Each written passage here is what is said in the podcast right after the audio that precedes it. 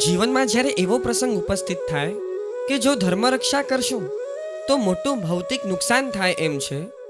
અને જો ધર્મમાં થોડું કોમ્પ્રોમાઇઝ કરીશું, તો ભૌતિક ઘણા લાભ મળે એમ છે. ત્યારે મોટા ભાગના લોકો ધર્મને છોડી દેતા હોય છે. ભલે તેઓ દેવગુરુ ધર્મને પૂજે, તેમની ભક્તિ કરે, પરંતુ તેમનો રાગ એટલો કાચો અને એટલો નબળો હોય છે કે કસોટીમાં તૂટતા વાર ન લાગે. ભૌતિક લાલચો કે સંકટોના ડરથી તેઓ તરત સંસાર તરફ ઢળી જતા હોય છે. આવા લોકો સાચાનું સમર્થન પણ ન કરી શકે. એટલા નબળા હોવાથી હારના શિકાર બને છે. જ્યારે સાત્વિક મનોવૃત્તિવાળાને ન તો ભૌતિક ઇન્ડ્યુસમેન્ટ લલચાવી શકે કે ન તો આપત્તિઓ હલાવી શકે. તેનું જીવંત દૃષ્ટાંત એટલે મૈણા. પ્રજાપાલ રાજા જાણે છે કે બોલવામાં જેટલી હિંમત જેટલું સત્વ જોઈએ, એના કરતાં બોલ્યા પ્રમાણે આચરવામાં વધારે દ્રઢતા, વધારે મનોબળ જોઈએ. આથી તેણે વિચાર્યું કે મૈણા બહુ ભાગ્ય ભાગ્ય કરે છે, તો હવે એવું કંઈક કરું કે તે બોલેલું પાડી ન શકે. આથી હાર જીતના સંગ્રામમાં રાજાએ છેલ્લા શસ્ત્ર તરીકે મૈણાને ઓફર મૂકી કે કાં તો તું મારી મહેરબાની સ્વીકાર અથવા કોઢિયાને પરણ. અહીં મૈણાની ખરી કસોટી છે. એક બાજુ દેવગુરુ ધર્મ છે અને બીજી બાજુ રાજા છે. એક બાજુ ધર્મ અને ધર્મના સિદ્ધાંત છે અને બીજી બાજુ સત્તા, સંપત્તિ, ભોગની રેલમ, છેલ છે. મૈણાની જગ્યાએ તમે હો તો શું કરો? અરે, રિઝલ્ટ ખરાબ આપવાની પોસિબિલિટી પણ દેખાય તો તરત પાટલી બદલીને કહો શું? કે મૂકો પંચાત પહેલા આપણું ઘર સાચવો. ધર્મની વાત કર્યા પછી તમે ગમે ત્યારે ફસકી જાઓ એવા છો.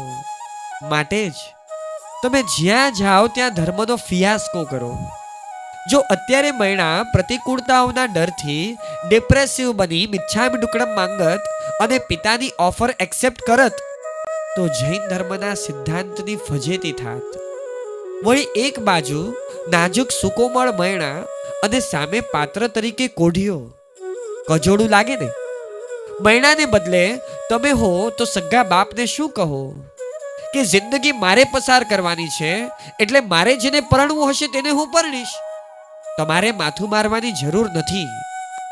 જેમ રાજવૈભવ મને ભાગ્યથી મળ્યા, તેમ વર પણ ભાગ્યથી મળશે. તમે ચિંતા છોડી દો. આમ અવસરે એવું બોલો કે ધર્મનું ડિવેલ્યુએશન થાય. જો મૈણાને પણ જીન વચન કરતા ભોગ સુખનું વેલ્યુએશન વધારે હોત તો તે પણ આ જ રીતે બોલત. મક્કમતાથી જે સિદ્ધાંતને તેણે સ્થાપિત કર્યો, એ પ્રમાણે આચરણ કરવાનો અવસર આવ્યો, ત્યારે તે ડગી જાત.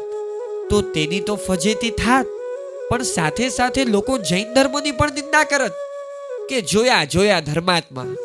પહેલા વગર વિચારીએ મોટે ઉપાડે વિરોધ કરે અને પછી તકલીફો આવે, ત્યારે પાણીમાં બેસી જાય.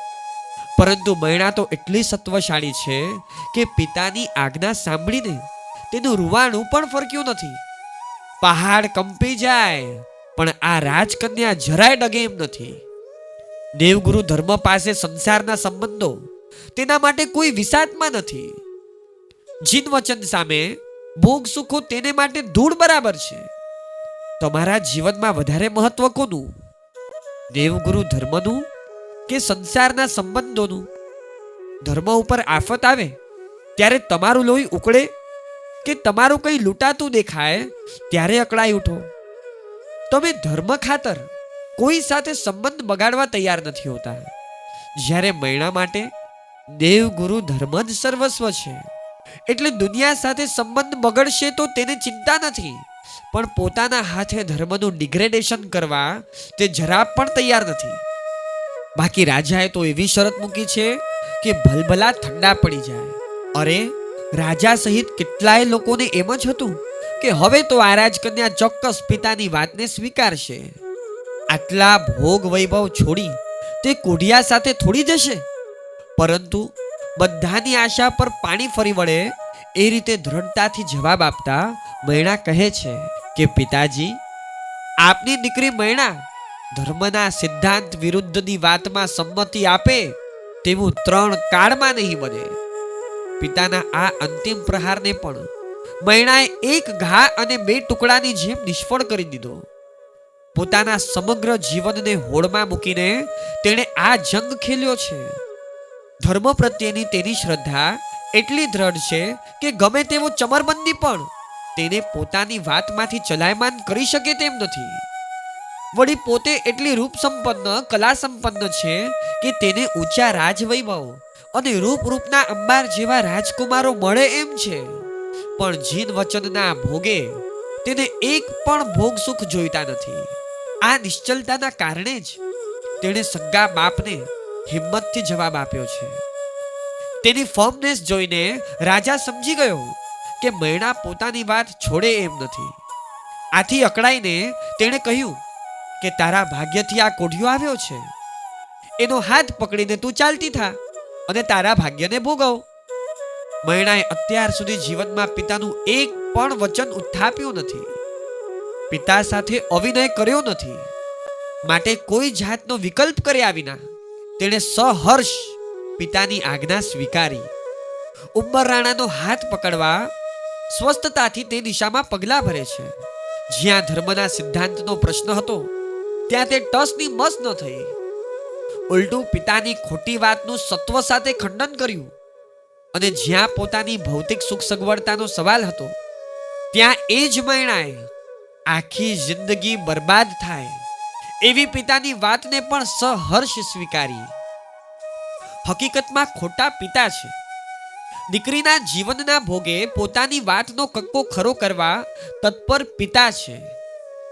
આવા પિતાનું સાંભળવાની જરૂર હોય ખરી? જે વડીલો સાથે તમારી બોલાચાલી થઈ હોય, તેમની આજ્ઞા માનવા તમે તૈયાર થાવ ખરા? અરે, ઘરમાં ઝઘડો થાય, તો બે દિવસ સુધી બોલો પણ નહીં. મોઢું ચડાવીને બેસો. તો વડીલની આજ્ઞા માનવાનો તો પ્રશ્ન જ ક્યાં છે? અહીં મૈણાએ સ્વાર્થથી કંઈ કર્યું નહોતું. એટલે જ તે સ્વસ્થતાથી પિતાની આજ્ઞા માને છે. એટ અ ગ્લેન્સ શું લાગે? કે મૈણા પિતા સામે પડી. એટલે તેને સુખ સાહેબી, માનપાન, બધી અનુકૂળતાઓ છોડવાના દિવસો આવ્યા. હવે આખી જિંદગી કોઢિયા સાથે પસાર કરવાની આવશે. આ જોઈને તમને એમ જ લાગશે ને? કે મૈણાની વાત ખોટી ઠરી અને રાજા સાચો સાબિત થયો. મૈણા હારી અને રાજા જીત્યો. આ દ્રષ્ટાંતમાં અંતે ધર્મની અને ધર્મના સિદ્ધાંતની જ જીત થવાની છે તે આપણે જાણીએ છીએ. પરંતુ મૈણા તો અત્યારે પણ જીતી રહી છે. રાજાએ સત્તાના નશામાં કહ્યું કે હું ધારું તેને સુખી કે દુખી કરી શકું છું. બધા ઉપર મારો કંટ્રોલ છે. પરંતુ તે જ રાજાની સત્તા સગી દીકરી પર ન ચાલી. રાજા મૈણાને તેની વાતમાંથી ડગાવી ન શક્યો. ન દલીલો દ્વારા ન પર્સનલ એલિગેશન દ્વારા કે ન તો કોઢિયાને પરણાવવાની શરત દ્વારા.